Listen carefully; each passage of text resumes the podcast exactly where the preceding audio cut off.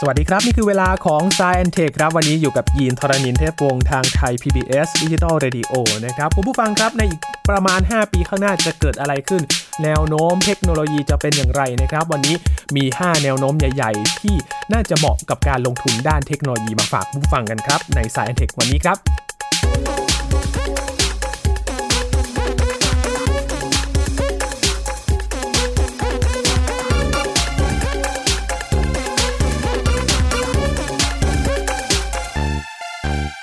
จะบอกคุณผู้ฟังว่า 5 แนวโน้มใหญ่ ๆ ในเรื่องเทคโนโลยีที่จะมาอัปเดตกันนี้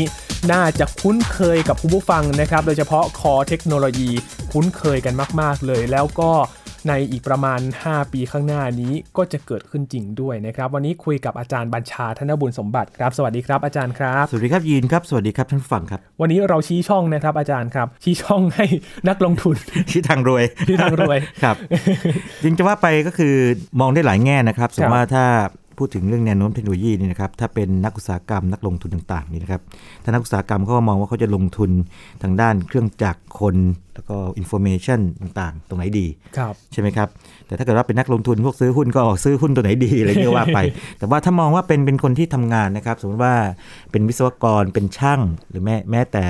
คนที่ทำงาน supporting นะครับก็อาจจะมองว่าอย่างนี้ อย่างเช่น ถ้ารถไฟฟ้ามาเนี่ยแน่นอนว่าพวกช่างไฟฟ้าอิเล็กทรอนิกส์เนี่ยครับน่าก็น่าจะมีงาน ครั ทำ บ อย่างน้อยอีกเรื่องหนึ่งละที่มากขึ้นแน่นอน ครับ แล้วก็พวกรถไฟฟ้าก็ใช้ซอฟต์แวร์ด้วยใช่ไหมฮะก็โปรแกรมคอมพิวเตอร์นี่ก็การโปรแกรมมิ่งเนี่ยก็มาแน่ๆอยู่แล้ว ครับ อย่างนี้เป็นต้นนะครับ อืม มองได้หลายมุมเลย หรือว่าถ้าเกิดว่าท่านเป็นผู้ปกครองก็อาจจะนำเรื่องนี้ไปคุยกับบุตรหลาน จะเรียนยังไงดี เขาใช่เขาอาจจะรู้ดีกว่าเราในบางเรื่องด้วย ซ้ำไปนะเขาอาจจะเกาะติดแต่ว่าถ้าในภาพกว้างเนี่ยยังไงก็ตามเนี่ยการพูดคุยกันเนี่ยก็เป็นเรื่องที่ดีกว่าอยู่แล้ว ครับ ทำให้เห็นภาพกว้างเอาไว้เพราะว่าทางเรื่องชีวิตเนี่ยในช่วงต้นๆชีวิตเนี่ยน่าจะมีมากกว่าหนึ่ง อืม แต่ในสุดเนี่ยบุตรหลานของท่านนะครับก็อาจจะไปเลือกบางทิศทางที่เขามีความถนัด ครับ นะครับแล้วก็มันเหมาะสมกับไลฟ์สไตล์หรือว่าการใช้ชีวิตของครอบครัวของท่านเอง ครับ นั่นก็เป็นหนึ่งครับ ประมาณ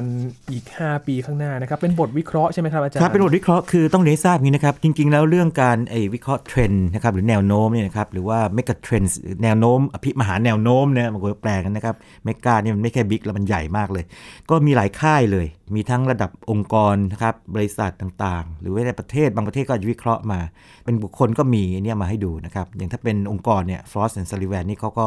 ออกมาละเอียดยิบเลย ซึ่งออกมาปรากฏว่าคลุมไปหมดทุกอย่างเลย ทั้งไบโอเทคโนโลยีทั้ง IT ทั้งควอนตัมคอมพิวติ้งต่าง ๆ มาหมดเลย แต่ว่าวันนี้ที่จะนำมาชวนคุยนะครับ ชวนฟังก็คือ เป็นของนักลงทุนท่านหนึ่งนะครับ ซึ่งเอ๊ะฟังแล้วแบบนี้เราอาจจะงง ๆ ว่าทำไมเอาของคนคนเดียวมาล่ะ ไม่เอาขององค์กรมาแม ค ด รับ โบเซนเนี่ยครับ คนนี้เป็นเป็นนักลงทุนทางเทคโนโลยีมา 30 กว่าปีแล้ว แล้วเขาก็ไม่ได้ใช้เรียกว่าข้อมูลชุดเดียวเขาเขาใช้ข้อมูลหลายชุด แล้วก็มีวิธีการคำนวณต่างๆ ของเขาเอง แล้วก็ตรวจสอบข้อมูลของเขาเทียบคนอื่นด้วย ครับ ก็ต้องเรียนให้ทราบว่าข้อมูลนี้หลักๆเนี่ยเป็นของเขาเป็นเป็นหลัก แต่ว่าก็จะมีของค่ายอื่นมาเสริมด้วย แล้วก็ในแง่ของแนวโน้มใหญ่ๆเนี่ยนะครับมันคงพลาดกันได้ยากเปีนี้ว่าก็มีอาจจะมีรายละเด็ดบางอย่างที่ทางคุณแมตต์โบรเซนเนี่ยนะครับเขาไปค้นคว้ามา ซึ่งก็น่าจะรับฟังเอาไว้นะครับแต่ในที่สุดต้องเตือนไว้ก่อนว่า ไม่ว่าผู้เชี่ยวชาญแค่ไหนนี่นะครับผู้ที่รับสารไปเนี่ยก็ต้องไปตรวจสอบด้วยตัวเอง ครับ นะครับก่อนที่จะนำข้อมูลไปใช้ อืม ในทุกเรื่องนะครับในทุกเรื่อง ครับ นะผู้เชี่ยวชาญก็ผิดได้นะครับ ผิดพลาดได้เพียงแต่ว่ามันคงไม่ได้ผิดถึงขนาดที่ว่าคนละกับหูกับหางขนาดนั้นนะครับ เพียงแต่ว่ารายละเอียดบางอย่างอาจจะหลงลืมไปหรือไม่ครบถ้วนนี่เป็นต้นนะครับ ครับ แล้วใน 5 แนวโน้มใหญ่ๆนี้มีอะไรบ้างครั ครับ อจร ใน ย์ ห้าอันใหญ่นี่จริงๆต้องเรียกเป็นห้ากลุ่มนะครับห้ากลุ่ม กลุ่มแรกเนี่ยนะฮะโอ้อันนี้ชัดเจนมากเลยยานยนต์ไฟฟ้านะครับ อ๋อ รถไฟฟ้านะครับทีนี้พอพูดงี้ปั๊บเนี่ยนะครับมันไม่ใช่แค่ตัวรถนะครับมันต้องคิดไปถึงเรื่องของ energy storage คือพวกแบตเตอรี่ด้วย ครับ แล้วก็คิดถึงตัวแบตเตอรี่ก็ไม่พอต้องคิดถึงไอ้ตัวโรงงานคือ manufacturer ผู้ผลิตด้วย อืม แล้วถ้าเกิดว่าเป็นนักลงทุนเนี่ย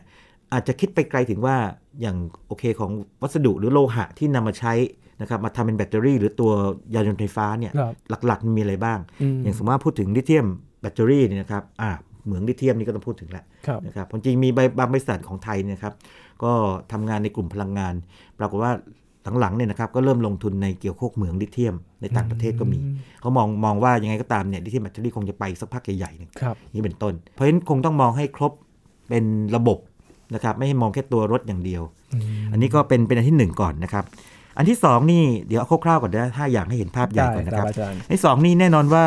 เรื่องเกี่ยวกับออนไลน์อินเทอร์เน็ตนี่แบ่งบานแน่นอน ครับ ไม่ว่าจะพวกอีคอมเมิร์ซต่างๆนะครับเกมออนไลน์นะครับโซเชียลมีเดียพวกนี้เติบโตหมดเลย อืม นะครับเดี๋ยวเดี๋ยวจะเอาตัวเลขมาให้ดูว่าแววเขาเติบโตเติบโตยังไง แล้วก็ในภูมิภาคเราเนี่ยนะครับประเทศไหนที่จะโตเรื่องอีคอมเมิร์ซเยอะหน่อย ครับ อย่างนี้เป็นต้นเมืองไทยนี่ปรากฏว่าติดโผของคุณแมตต์โบเซนด้วยนะ อ่า เออไปอยู่ไปอยู่ในข้อมูลก็ด้วยเหมือนกันก็แสดงว่า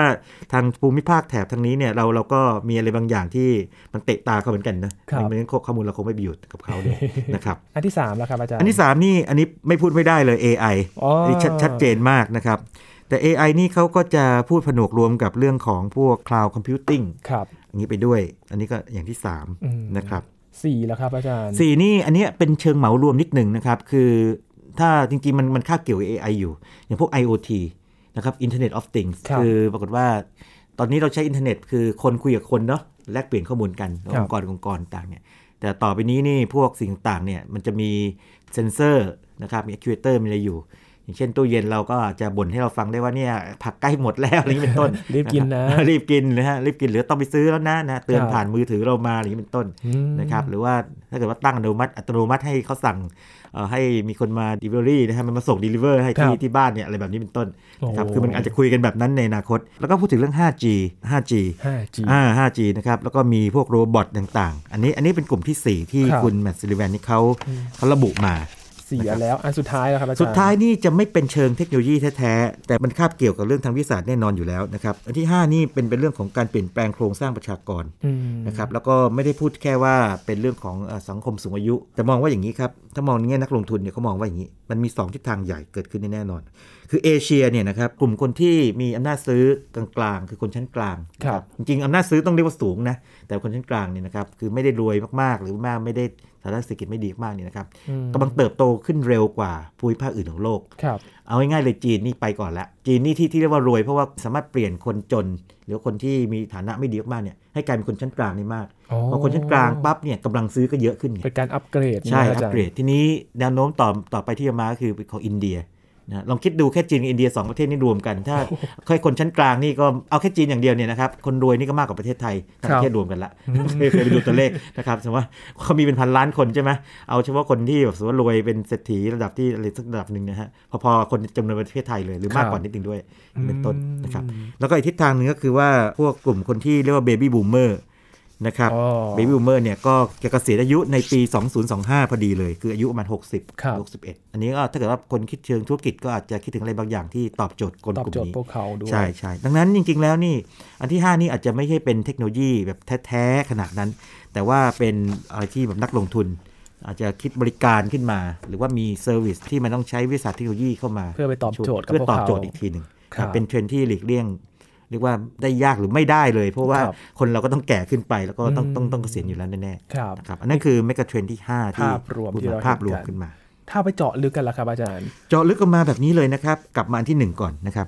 เรื่องของพวกยานยนต์ไฟฟ้านี่น่าสนใจเพราะพูดกันเยอะมากเลย มันก็ต้องมีการเปรียบเทียบกันระหว่างเอเครื่องยนต์สันดาปภายใน ครับ ใช่ไหมพวกเป็นใช้น้ำมันเบนซินกับดีเซล อืม นะครับแนวโน้มก็เรียกว่าอย่างนี้ถ้าโดยสัดส่วนเนี่ยก็คงลดลงไปจำนวนเนี่ยอาจจะเพิ่มขึ้นแต่ว่า ครับ สัดส่วนเนี่ยนะครับนั่นไปยานยนต์ไฟฟ้านะครับปัจจุบันเนี่ยที่ใช้กันอยู่เนี่ยน่าจะเป็นตัวพวกเป็นเป็นไฮบริด ครับ เพราะว่าอะไร เพราะว่ายีนลองคิดดูถ้ารถยนต์ไฟฟ้าล้วนๆนี่นะครับใช้แบตเตอรี่เนี่ยเอ่อด้วยข้อจำกัดทางเทคนิคของแบตเตอรี่เนี่ยวิ่งได้ไกลสุดไกลแบบคือแบบประหยัดสุดๆเนี่ยประมาณสักสามร้อยกิโลเมตร อืม สามร้อยกิโลเมตรนี่ไปสักโคราช มันกรุงเทพโคราชอะไรแบบนี้ ต้องชาร์จก่อนที่โคราชแล้วค่อย ใช่ กลับมา ใช่แล้วกลับมา นะ อีกด้วยใช่ไหม แต่ถ้าเกิดว่าเป็นเอ่อรถที่วิ่งในบริเวณพื้นที่ที่ไม่ไม่ได้ไกลขนาดนั้นนะครับ ครับ เช่นวิ่งในกรุงเทพอะไรเงี้ยก็อาจจะเป็นไปได้ อืม นะครับแต่ว่าในอนาคตนี่นะครับเป็นไปได้ว่าอย่างนี้ หากว่าการวางโครงสร้างพื้นฐานของจุดชาร์จไฟ ครับ มีมากขึ้นยานยนต์ไฟฟ้าก็คงจะได้ความนิยมมากขึ้นโปรเจกต์แบบนั้นเลย ครับ ให้ให้ข้อมูลอย่างนี้เลยนะครับ เมื่อไม่นานนี้ด้วยด้วยความที่ทำงานที่สทชนะครับที่ MTech เนี่ยก็ทำงานกับบริษัทยานยนต์ไฟฟ้าของไทยด้วย ครับ เอ่ยนามคงไม่เป็นไรนะมาเขาเขาออกข่าวไปเยอะนะ My ครับ Mobility เป็นบริษัทยานยนต์ไฟฟ้าของไทย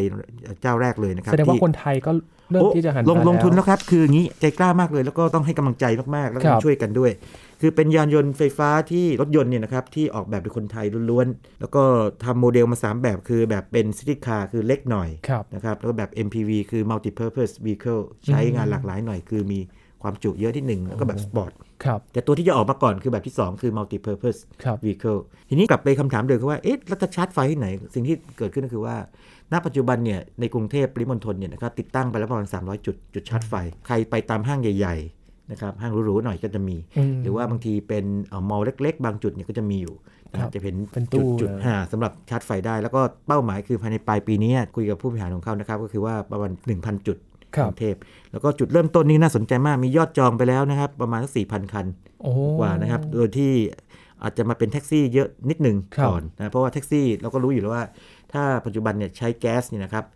หลายคนคงจะเจออย่างนี้ใช่ไหมครับ ไม่รับผู้โดยสาร แก๊สหมด เพราะเดี๋ยวแก๊ส เติม หมด แก๊สก่อน ใช่ คนจริงอ่ะถ้าตัดเรื่องนั้นไปเนี่ยความหมายคือว่าแก๊สเนี่ยเคยถามแท็กซี่เหมือนกันนะ ครับ ถ้าวิ่งแบบประหยัดมากๆเนี่ยวิ่งได้สักเท่าไหร่ก็บอกประมาณสักสามร้อยสี่ร้อยกิโล อืมก็พอๆกับรถไฟ ก็ ฟ้า พอๆกับรถไฟฟ้า เลย พอๆกันอยู่ในระดับเดียวกัน ครับ แต่ว่าแท็กซี่นี่เขาจะมีอีกระบบหนึ่งคือสมมติว่าแก๊สใกล้หมดจริงเนี่ยก็สวิตชไปใช้ น้ำมัน น้ำมันได้แบบนี้เป็นต้น แต่ว่าในแง่ระยะทางเนื่องจากว่าถ้าเป็นแท็กซี่ที่วิ่งเฉพาะในในกรุงเทพ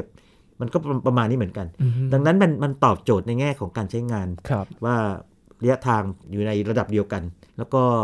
รถยนต์ไฟฟ้าที่ฝีมือคนไทยเนี่ยนะครับก็ทำเพื่อคนไทยจริงเพราะว่า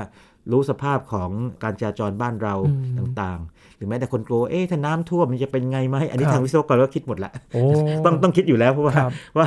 เราก็ยังมีปัญหาเรื่องเวลาในหน้าฝนนี่ก็มีน้ำท่วมขังอยู่ อืม นะครับ เพราะฉะนั้นในในแง่นี้ก็เป็นอะไรที่ดีของคนไทยนะครับทีนี้ถ้าเกิดดูภาพใหญ่เนี่ยนะฮะในระดับโลกเนี่ยนะณปัจจุบันเนี่ยนะครับสัดส่วนของไอ้ยานยนต์ไฟฟ้าเนี่ยนะครับมันประมาณยังน้อยอยู่นะฮะสัก 2%ของโลกนะครับ ถือว่าน้อยมาก แต่ว่าใช่แต่ว่าถ้าในปี 2025นี่นะครับคุณแมตต์โบรเซนเนี่ยเขาเขาเขาใช้โมเดลของเขาโปรเจกต์ไปนะครับหรือว่าคาดการณ์ไปเนี่ย ครับ มันขึ้นมาประมาณสักเกือบ 10 เท่าเดยประมาณสัก 20%คือหนึ่งใน 5 อันนั้นนั่นนั่นคือความฝันของเขา แต่ว่าถ้าเป็นค่ายอื่นเช่นบูมเบิร์กนะครับ ครับ เขาก็ทำนายว่าในปี 225 เนี่ย สัก 11% อืม อ่าอันนี้อาจจะฟังแล้วก็อาจจะมีเหตุผลดูดูดูเป็นไปได้มากหน่อย ครับ อพูดง่ายๆคือหนึ่งใน 10 ของรถนี้ แต่ว่าถ้าดูปีถัดไปทีละ 5 ปี 5 ปีแบบนี้นะครับมันก็จะเติบโตเรื่อยๆด้วยสัดส่วนไปนอย่างนั้น แต่ในสุดนี่ก็คือแน่แน่นอนว่าน้ำมันก็รถที่ใช้น้ำมันหรือว่าการสันดาปภายในเนี่ยก็ยังอยู่แน่ ๆ อยู่แล้วเพียงแต่ว่าสัดส่วนด้วยสัดส่วนเนี่ยก็ลดลงไป อืม นะครับแต่ก็ยังคงอยู่ ก็คงคงต้องคู่กันไป 2 อย่าง คือเหมือนขึ้นมาแบบเป็นตัวเลือกในการใช้งานแบบนี้หรือเปล่าครับ ถูกถูกต้องครับ คือยานยนต์ไฟฟ้านี่จริงๆ ถ้าดูภาพใหญ่ก็คือว่าช่วยเรื่องเกี่ยวกับ global warming ครับ มันมันปล่อยไอ้แก๊สเรือนกระจกออกมาน้อยกว่า อืม แล้วก็ความเป็นพิษต่างๆเนี่ยถ้าจัดการแบตเตอรี่อย่างหนึ่งอย่างถูกต้องนะค ค รั รั บบ มันมันก็จะดีกว่าอย่างนั้นเป็นต้นครับ ตอนนี้ที่เห็นว่ายังคงเป็นจุดอ่อนกับรถไฟฟ้าก็คือว่าทำยังไงให้มันวิ่งได้ไกลกว่า 300 กิโลเมตรใช่ไหมครับ ใช่ใช่ใช่ เป็นโจทย์ ซึ่ง ใหญ่เลย ใช่ใช่แล้วก็ให้น้ำหนักเบาลงไปอีกนะครับ จะได้ประหยัดพลังงานด้วย ครับ ทีนี้ตามการคาดการณ์ของนักลงทุนทางเทคโนโลยีท่านนี้นะครับ แล้วก็หลายค่ายบอกว่า เรื่องของไฟฟ้านี่มันมันคงไม่ใช่แค่รถยนต์ละ ครับ มันคงลามไปอย่างอื่นด้วยนะครับ อืม มอเตอร์ไซค์ต่าง อ่า ๆ สกูตเตอร์นะครับ เพิ่งทราบมาเหมือนกันว่าทางไต้หวันนี่ก็ใช้รถมอเตอร์ไซค์ไฟฟ้าเยอะเหมือนกันนะอ่าใครลองไปเช็คดูนี่นะครับ ครับ รถบัสไฟฟ้า รถบัสไฟฟ้า อ่าก็เป็นไปได้เป็นไปได้ครับก็ทิศทางก็ไปงั้นตอนที่ที่ทำงานเองเนี่ยก็เคยมีโปรเจกต์เกี่ยวเรื่องรถไฟฟ้าเหมือนกัน ครับ แต่ว่ามีการใช้งานเฉพาะที่หนึ่งอ่ารถบรรทุกนะครับ ทีนี้พอพูดถึงอันนี้ปั๊บเนี่ยถ้าขยายไปอย่างนี้ เรือพลังไฟฟ้าก็มีนะครับยิน โอ้ อ่าถ้าเราไปหาดูนะฮะ ก็มีบางท่านให้ข้อมูลว่า ครับ อย่างเรือชื่ออะไรชูราเนอร์นะครับ พัฒนาโดยองค์กรเพื่อสิ่งแวดล้อมนะครับ Planet Solar จากสวิตเซอร์แลนด์เนี่ยครับ เป็น ครับ เรือพลังงานแสงอาทิตย์ที่ใหญ่ขนาดใหญ่สุดในโลก ความยาว31เมตรบรรจุคนได้ 40 คน ครับ ใช้แบตเตอรี่ลิเธียมไอออนนะครับน้ำหนักเรือรวมเนี่ย 8.5 ตัน ครับ แล้วก็สามารถเดินทางรอบโลกได้นะครับ 37,294 ไมล์ในเวลา 584 วัน ครับ อ่ะก็แสดงว่าเรือพลังงานไฟฟ้าก็มีละ อ๋อ นะครับอ่ะมีละเป็นพลังงานแสงอาทิตย์ แล้วก็มีมีมีลำอื่นด้วยนะครับมี ครับ ลำอื่นด้วย คนก็ถามว่าเฮ้ยถ้าเรือแล้วเครื่องบินน่ะมีได้ไหมเออ น่าสนใจยินว่ามีได้ไหม เครื่องบินไฟฟ้า พลังงานไฟฟ้า โอ้ น่าสนใจดี ใช่ใช่ นะครับ มีจริงๆนะครับ แต่ว่าปัญหาคือว่าไอ้ตัวแบตเตอรี่มันยังหนักอยู่ไง อืม ดังนั้นมันก็จะเป็นเครื่องบินที่อาจจะจำกัดคนนั่งนิดนึง มี ค เฉ รับ พาะไพลอตคือกัปตัน นะครับคนขับเครื่องบินอะไรเงี้ยอ่าแต่ว่าเป็นการพิสูจคอนเซปต์ไงว่ามันมันทำได้เหมือนกัน ครับ แต่ว่าเรื่องเทคโนโลยีนี่อย่าได้ประมาทนะเพราะว่าบางอย่างนี่ก็คาดไม่ถึงก็โผล่มา อืม ได้เหมือนกัน ดังนั้นโลกนี้ก็คงไปในทิศทางของเรียกว่าการลดพวกแก๊สเรือนกระจกต่างแล้ว ครั ก็ บ ทิศทางไฟฟ้ามากขึ้น อืม นั่นคือแนวโน้มที่หนึ่ง ครับ โอ้โห อันที่หนึ่ง แค่อันที่หนึ่งก็น่าสนใจมาก ๆ เลยนะค ค รั รั บบ อาจารย์ อ่า เรา เราคงรุ่นเรานี่ก็ได้เห็นตอนที่เราเติบโตขึ้นแต่รุ่นลูกรุ่นหลานลงไปอีกสักนิดหนึ่งเนี่ยนะฮะ ครับ ตอนนั้นอาจจะเป็นเรื่องปกติของเขาเลย แล้วก็อาจจะสงสัยก็ได้เมื่อก่อนนี่รถเอเบนซินดีเซลเป็นไงเหรออะไร เงี้ย อ่าเหมือนกับตอนนี้เราไง อาจจะไปโชว์ในพิพิธภัณฑ์ ใช่ ก็ได้นะ ตอนนี้เราเราก็สงสัยไงรถม้าเป็นยังไง ถ้าถ้าไม่ต้องไปดูลำปางใช่ไหม ใช่ครับ หรือเกวียนเป็นยังไงอะไรอย่างนี้นะฮะต้องไปดูในชนบทอะไรอย่างงี้ซึ่งคนอาจจะไม่ใช้ ครับ ทำนองนั้น คือยังมีให้เห็นได้บ้างแต่ว่า เฉพาะที่มากๆเลยว่าอยู่ในพิพิธภัณฑ์อะไรต่างๆแบบนี้เป็นต้น อืม นะครับตามยุคสมัยเป็นอย่างนั้น ครับเพราะอย่างฝรั่งเศสเองก็ประกาศห้ามจำหน่ายรถยนต์ใช้น้ำมันนะครับอาจารย์ในปี 2040 ครับ โอ้โหเขาก็คาดการณ์ไปไกลแล้วนะ อ่าใช่ใช่คือต้องมองอนาคตนะครับไทยแลนด์4.0 เรานี่จริงๆ ก็พยายามมองอนาคตเหมือนกัน แต่ว่า ครับ ก็คงต้องไปทิศทางที่มันเป็นไปได้แล้วก็สอดรับกับทิศทางของโลกที่ ครั ใน บ ในแง่ดีด้วย ครับ นะครับ อีกกลุ่มหนึ่งน่าสนใจครับเพราะว่ามีประเทศไทยเกี่ยวข้องด้วยครับอาจารย์ กลุ่มที่สองครับแนวโน้ กลุ่มที่ สอง 2 ใช่ใช่เรื่องอินเทอร์เน็ต อินเทอร์เน็ตนี่เป็นอะไรที่มหัศจรรย์มากนะครับ ครับ จริงๆ คนที่นี่ก็ไม่ได้รางวัลโนเบลแต่แต่ว่าทีมเนอร์ซีรีนะครับก็ได้ได้การยกย่องมากเลย คือไม่ว่าโซเชียลมีเดียทั้งหลายก็อยู่บนอินเทอร์เน็ตเนี่ยเป็น ครับ คือเป็นแพลตฟอร์มที่มหัศจรรย์มาก ออนไลน์ช้อปปิ้งการช้อปปิ้งออนไลน์เล่นเกมเอ่ย อืม นะครับจะดูหนังฟังเพลงต่างอ ค ยู่ รับ ได้หมดแล้ว หรือว่าโทรทางไกลเดี๋ยวนี้ก็ไม่ต้องเสียตังค์แล้วใช่ไหมครับ ครับ ใช้โซเชียลมีเดีย ผ่าน โทร อินเทอร์เน็ ก็ ต ก็ผ่าน เอา อินเทอร์เน็ตเอาทั้งนั้นเลย แล้วก็ตัวเลขที่น่าสนใจถ้ามองภาพใหญ่มากๆเลยคืออย่างนี้ ปี 2018 คือปีก่อนเนี่ยนะครับ ครับ ถ้าดูตัวเลขถ้ามองแบบทั้งโลกเลยเนี่ยนะครับมีประชากรโลกใช้อินเทอร์เน็ตไปแล้ว 3.896 คือ 3,896 ล้านคน แต่ว่าดูตัวเลขนี้อาจจะงงๆว่ามันหมายความว่าไงความหมายมันคืออย่างนี้เลยครับ51.2%ของประชากรโลกใช้อินเทอร์เน็ตแล้ว โอ้ ก็คือเกินครึ่งแล้วไง เกินครึ่ง เมื่อปีก่อนนี้ ครับ คือก่อนก่อนหน้าเมื่อปีก่อนเนี่ยนะครับคือถอยไป2อปีเนี่ยตัวเลขมันยังไม่ถึง อ่า อ่ะแปลว่าปีก่อนปีที่ผ่านมานี่นะครับครึ่งหนึ่งของโลกเอางี้ดีกว่า เกินครึ่งมาละ เข้าถึงละ เข้าถึงแล้ว ครับ ซึ่งก็แน่นอนว่าถ้าไปมองในประเทศพัฒนาแล้วนี่นะครับก็ประมาณสัก 80%แต่ประเทศที่กำลังพัฒนาอยู่ก็ 45%แต่เฉลี่ยมาเนี่ยคือเกินครึ่งของโลกแล้ว อือฮึ แล้วก็แนวโน้มก็โตต่อไปเรื่อยๆด้วย ครับ หรืออย่างอีคอมเมิร์ซนี่นะครับคือการซื้อของแบบออนไลน์พวกนี้นะครับ ครับ ซึ่งถ้าเกิดว่ามองเมื่อตัวเลขเมื่อปีก่อนนี่นะครับคิดเป็นสัดส่วนของการค้าขายเนี่ยประมาณสัก 15%แต่ว่าก็โปรเจกต์ไปว่าด้วยอัตราการโตประมาณสัก2%ต่อปีเนี่ยนะครับในปี 2025 อีก 5 ปีเนยครับ ครับ จะขึ้นเป็น 30%คือประมาณสัก 1 ใน 3คขอ รั ง บ การการซื้อขายเนี่ยนะฮะ โอ้ จะทำกันแบบออนไลน์ ตอนนี้ก็ถือว่าเยอะแล้วนะครับ ก็เยอะ จร มากแล้ว ถ้าเกิดว่าดูดูเมืองไทยนี่อ่ะสมมติว่าดูดูภาพใหญ่ก่อนนะครับ ถ้าเกิดว่าดูพวกการค้าปลีกรีเทลนะครับ ครับ ทั้งหลายเนี่ยนะครับ อเมริกาจีนเนี่ยยังอันดับต้นๆอยู่เนาะ อ่า จีนนี่ไม่ต้องห่วงอยู่ แล้ว ใช้ใช้กันกระหน่ำอยู่แล้ว ครับ แล้วถ้าเกิดทางแถบบ้านเราเนี่ยนะครับก็สิงคโปร์ก็ไล่ตามอันนี้มา นะครับ แล้วก็ตามมาด้วยอินเดีย แล้วก็ตามด้วยไทยนะ เออ อ๋อ แต่ว่าจะอยู่ในระดับใกล้เคียงกับมาเลเซีย อินโดนีเซียอะไร ครั ต่า บ ง อืม ๆ แต่ว่าถ้าเกิดว่ามองที่โปรเจกต์ออกไปนะครับ อันนี้แมคเคนซี่กับเทมาเซกเนี่ยนะฮะเขาเขาทำออกมา ถ้ามองแค่แถบทางบ้านเราดีนะครับ คือสิงคโปร์เวียดนาม ฟิลิปปินส์ประเทศไทย แล้วมาเลแล้วอินโดนีเซียเนี่ย สิงคโปร์นี่ดูแล้วมันไฮเทค แต่ประชากรเขาน้อยไง อ๋อ นึกออกไหมเออ เพราะฉะนั้นถ้าเขาโตขึ้นมา มันก็มันก็มีขีดจำกัดอยู่ค่าค่าหนึ่ง ครับ ยีนลองทายไหมประเทศไหนที่สมมติว่าปล่อยให้เวลาผ่านไปนะครับ อีกสัก 5 ปีนะครับ สมมติว่าคิดในในไทม์เฟรมสมมติว่า 10 ปีคือจาก 2015 ถึง 2025 นะ คือ ครับ 5 ปีจากนี้เนี่ยนะครับ ประเทศไหนที่มีอัตราการโตของอีคอมเมิร์ซสูงสุดเลยในบรรดากลุ่มทางอาเซียนของเรา อาเซียนเหรอครับ ถ้าเกิดคิดประชากร ประชากรอินโดนีเซีย อินโดนีเซีย อ๋ออิ อินโดนีเซียแน่นอน เพราะจำนวนประชากรนี่เยอะ เยอะ เป็นหลัก มาก สองร้อยล้านอะไรแบบนี้ ครับ นะครับ คือไทยนี่ก็อย่างนี้ฮะ ไทยนี่ถ้าเกิดเขาคาดการณ์จากปี 2015 2025 นะ 10 ปีเนี่ยนะครับ เรียกว่าโดดประมาณสัก 10 เท่า ครับ แต่อินโดนีเซียนี่โดดไปประมาณสัก 20 กว่าเท่า 23 24 เท่า อื นะ ม คือด้วยประชากรมาก ครับ ก็โดดได้มาก อืม นะครับดังนั้นนี่เรื่องนี้ก็ไม่ไม่ใช่เรื่องเล่น ครับ ๆ นะครับแล้วก็อย่างพวกเอ่อเกมออนไลน์ต่างๆนี่นะครับจีนอเมริกา ญี่ปุ่นนี่ก็อันดับต้นๆของโลก โอ้โห ไม่ นะครับ ไม่สงสัยเลย ครับใช่ใช่แล้วก็ถ้าถ้าเราไปดูนะฮะความจริงอันนี้เขาเขาจะขาดตกเรื่องเกาหลีใต้ไป ครับ มันมีเคยเคยไปอ่านเจอข้อมูลเหมือนกันบอกว่าอุตสาหกรรมที่ทำเงินให้เกาหลีใต้เยอะสุดเนี่ยนะครับก็คือเกมออนไลน์ อ๋อ นะครับเกมออนไลน์ไม่ไม่ไม่ใช่แซมซุง ที่มือถือแซมซุง ครับ ไม่ใช่ฮุนไดแล้วก็ ครับ ไม่ใช่ไม่ใช่เพลงเอ่อของพวกไอเคป๊อปทั้งหลายนี่ แต่ นะ เป็นอุตสาหกรรม อุ เก ต ม อุตสาหกรรมเกมเขาเนี่ยครับ คือมันมองไม่เห็นไงว่าตัวเลขแต่ว่าเบลอๆนี่ทำนองนี้นะฮะ โอ้ ก็สูงมาก ครับ นะถ้าคนเล่นเกมเยอะนะ เป็นเป็นอย่างนั้นไป อันนั้นคือเป็นเรื่องของทิศทางที่ 2 ซึ่ง ครับ เดี๋ยวขอแถมไปนิดหนึ่งแล้วกันนะเรื่องโซเชียลมีเดียโซเชียลมีเดียนี่ปัจจุบันนี่ต้องอย่างนี้เลยนะครับ ตัวเลขน่าสนใจมากเลย คือประชากรโลกเนี่ยนะครับ มี access ไปที่โซเชียลมีเดียเมื่อเมื่อปีก่อน 2018 ที่เขาสรุปมานะ คือพอดีปีนี้ 2019 ยังไม่จบไง ครับ ยังสรุปไม่ได้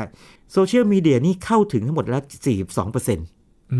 ม โอ้ฟังแล้วมันก็เยอะเหมือนกันเนาะ ก็เยอะนะครับ ก็คือ อาจารย์ เกือบเกือบครึ่งโลกทีนี้แน่นอนว่าพอเวลาผ่านไปเชื่อว่าถ้าดูอย่างนี้นะ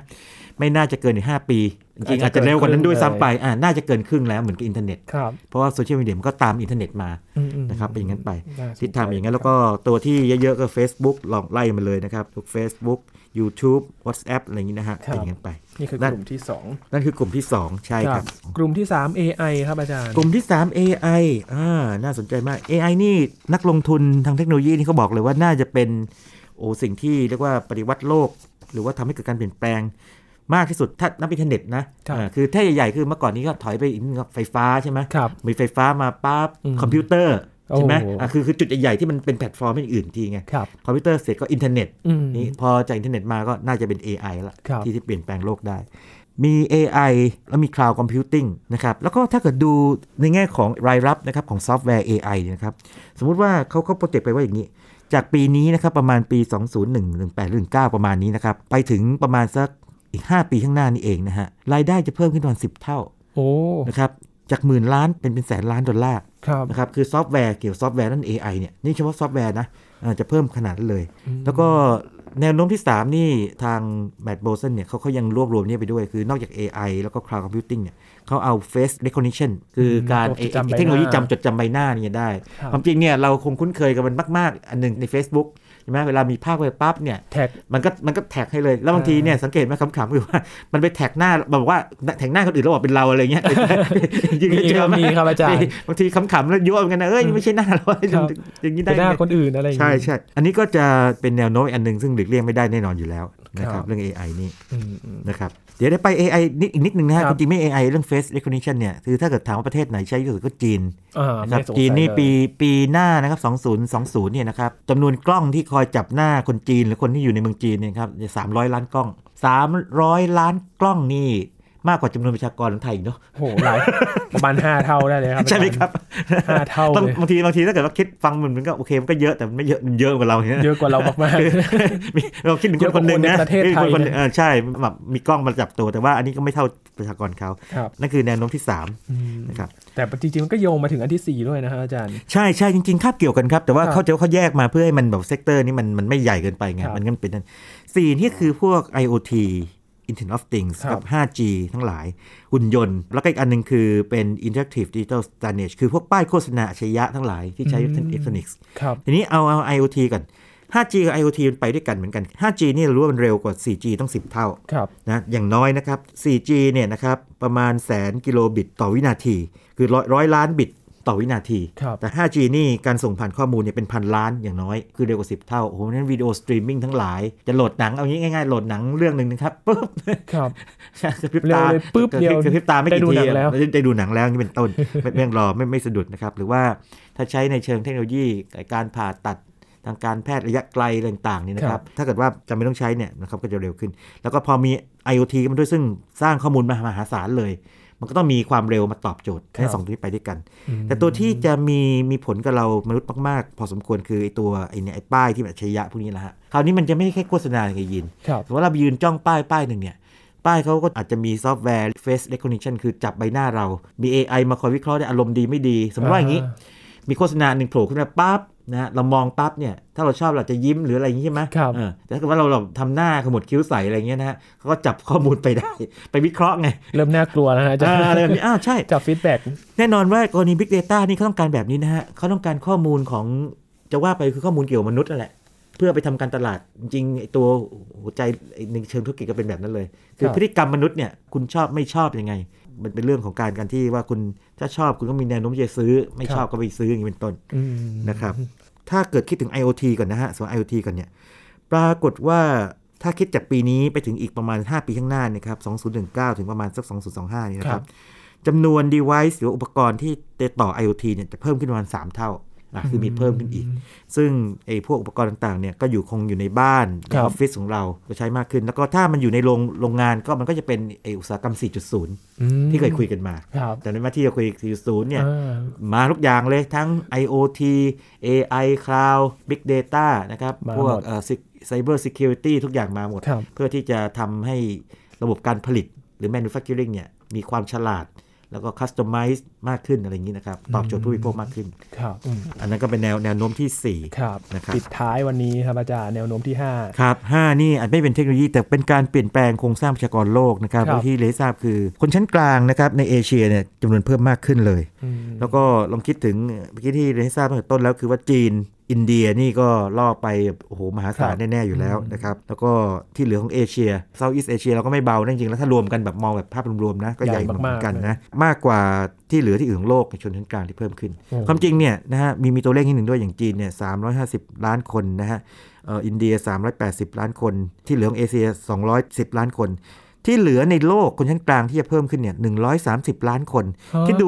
เอาแค่ภูมิภาคของเอเชียที่เหลือ หรือประเทศใดประเทศหนึ่งอย่างจีนอินเดียเนี่ยนะฮะจำนวนของชนชั้นกลางที่เพิ่มขึ้น หรือว่ามีมีอยู่เนี่ยนะครับมากกว่าที่เหลือแหละ ครับ ในโลก คือที่เหลือเนี่ยได้แค่หนึ่งในสามของจีน ใช่เพราะเพราะ น เอ คบ เอเชียจริงๆแล้วกินพื้นที่เยอะมากนะ ครับ เนื่องจากว่า 2 ประเทศที่จำนวนประชากรมากสุดในโลกอยู่ที่เรา อืม อยู่ที่เอเชี ยนั่นเอง ครับ และสุดท้ายของ Baby Boomer นะครับ ซึ่งเป็นคนที่เกิดในช่วงปี คศ 1946 ถึง 1964 เนี่ยนะครับ ครับ ก็พอถึง 2025 นี่นะครับ ก็จะเกษียณพอดี 60 ปี อ๋อ 60หรือ61 ปีโดยประมาณนี้ ครับ นะครับดังนั้นถ้าเกิดว่าคนคิดเชิงธุรกิจก็บอก เอ๊ะ คนกลุ่มนี้นี่เขาเกษียณแล้วก็คงมีเงินเนาะอาจจะต้องการการท่องเที่ยว บริการการท่องเที่ยวหรือเปล่ามีเซอร์วิสมีแอปใหม่ๆออกมาช่วยเขาไหมนะฮะ รองรับเขาไหม ครับใช่ ความจริงเนี่ยไม่ใช่ใครหรอกผมเองแหละ แต่ว่าจะไม่ไม่ไม่สองสองห้านะ จะ ครับ ไปอีกประมาณสักแปดปีนะครับ แล้วก็จะมีพวกไอ้บริการที่มันเกี่ยวกับเรื่องการเกษียณอายุ เช่น อาจจะเป็นหมู่บ้านนะครับ อาจจะเป็นไอ้เฮลท์แคร์ต่าง ๆ นะครับ ตอบโจทย์ตรงนี้ไหมนะครับก็เป็นกลุ่มตลาดที่มีกำลังทรัพย์ มีกำลังซื้อ ครับ ที่จะจับจ่ายได้ แต่พอเห็นกลุ่มนี้เนี่ยตัวอย่างที่เห็นได้ชัดก็คือญี่ปุ่นนะครับอาจารย์ ครับญี่ปุ่นนี่ไปก่อนเราแล้วนะฮะ ครับ ไปก่อนใครในโลกเลยคือเป็นสังคมสูงอายุที่ แต่ญี่ปุ่นนี่ต้องพูดว่าอย่างนี้เขาเก่งและรวยก่อนแก่ คือเขาสร้างเทคโนโลยีของเขาเองนะครับแล้วมีระบบเรียกว่าสวัสดิการสังคมดีๆระดับหนึ่ง ครับ ว่าแต่ว่าบริการสาธารณะต่างๆนี่ดี ทั้งสำหรับคนสูงอายุและคนพิการต่างๆ แล้วก็มีความรู้เทคโนโลยีเรื่องของตัวเอง ครับ แต่ปัญหาของไทยก็คือว่าในในบรรดาภูมิภาคแถบทางเราเนี่ยเรานี่จะแก่กว่าชาวบ้าน อ๋อ แต่เรายังไม่เก่งและไม่รวย โอ้โหโจทย์ยากมากเลยครับอาจารย์ นั่นนั่นแหละครับตัวตัวปัญหาใหญ่แล้วก็จริงๆแล้วไอ้กรณีของไทยแลนด์ 40 ที่พูดกันมาเนี่ยถ้าจะพูดแบบเอามาเชื่อมโยงเรื่องนี้คืออย่างนี้ ครับ เราจะต้องเป็นประเทศพัฒนาแล้วคือรวยคือแบบ รวยก่อน จะ แก่ด้วย รวยก่อนที่จะแก่หรือว่ารวยพอๆกับตอนที่แก่พอดี อ๋อ ซึ่งจะเกิดขึ้นในอีกประมาณสัก 8 ปีข้างหน้า ครับ ที่แบบแก่อย่างสมบูรณ์ อืมจริงๆตอนนี้เริ่มเพิ่งเริ่มเข้าสู่สังคมสูงอายุไง ครับ แต่ยังไม่สมบูรณ์แบบนะครับดูตามนิยาม ค ครั รับ บ เหมือนเป็นการคาดการณ์ที่ชวนให้ตั้งคำถามเหมือนกันนะครับ ว่าจะทำยังไงให้ ครับคงต้องช่วยกันครับ ให้รวยก่อนคแก่ งต้องช่วยกันคงต้องใช้ภูมิปัญญาแล้วก็การทำงานร่วมกันอย่างดี ครับอืม ก็หลายมิติเลยการศึกษาต้องดีการเมืองมีเสถียรภาพดี ครับ ก็คงจะช่วยให้ประเทศเรานี่มีความก้าวหน้า เพื่ออะไร จริงๆก็เพื่อลูกหลานเราแล้วจริงๆก็เพื่ออะไรเพื่อตัวเราเองในอนาคตทันอายุมากขึ้นนะครับ จะว่าไปในสุดมันต้องต้องต้องโยงมาแบบนี้ถึงถึงจะเห็นภาพว่าสำคัญยังไงกับการที่ทำให้สังคมนี้ดีขึ้น ครับ นะครับ แสดงว่าภาพรวมของ 5 กลุ่มนี้เนี่ยก็จะทำให้เห็นว่าเราควรจะทำอะไรต่อในอีก 5 ปีข้างห ค น้า รับ อันนี้ก็เป็น ด้วยะ แนวคิดของคนคนหนึ่งนะครับ อย่างนี้แบทโบสันซึ่งเป็นนักลงทุนด้านเทคโนโลยี ครับ ซึ่งก็สมควรที่จะเอามาเรียกว่าคิดไตร่ตรองให้ดี ครับ แต่ก็เท่าที่ดูจากตรรกะแล้วก็ข้อมูลที่สับสนอยู่เนี่ยนะครับ คงไม่ผิดเพี้ยนจากความเป็นจริงไปเท่าใดนักนะครับ อืมครับ วันนี้เราได้เห็นนะครับ แล้วก็ทำให้เราต้องตั้งตัวกันด้วยนะครับ อาจารย์ว่าเราจะทำอะไรกันให้ทันภายใน 5 ปีข้างหน้าเนี่ยเพื่อที่จะรับการเปลี่ยนแปลงของเทคโนโลยีที่จะเกิดขึ้นในอนาคตข้างหน้านี้ด้วยนะครับขอบคุ ครั ณ บ อาจารย์บัญชามากๆเลยนะครับวันนี้ ขอบคุณมากครับ ยินดีครับ ครับ นี่คือ Science Tech ประจำวันนี้ครับ คุณผู้ฟังติดตามรายการย้อนหลังกันได้ที่ www.thaipbsradio.com นะครับ ช่วงนี้ยินทรณินเทพวงศ์พร้อมกับอาจารย์บัญชา ธนบุญสมบัติ ลาคุณผู้ฟังไปก่อนนะครับ สวัสดีครับ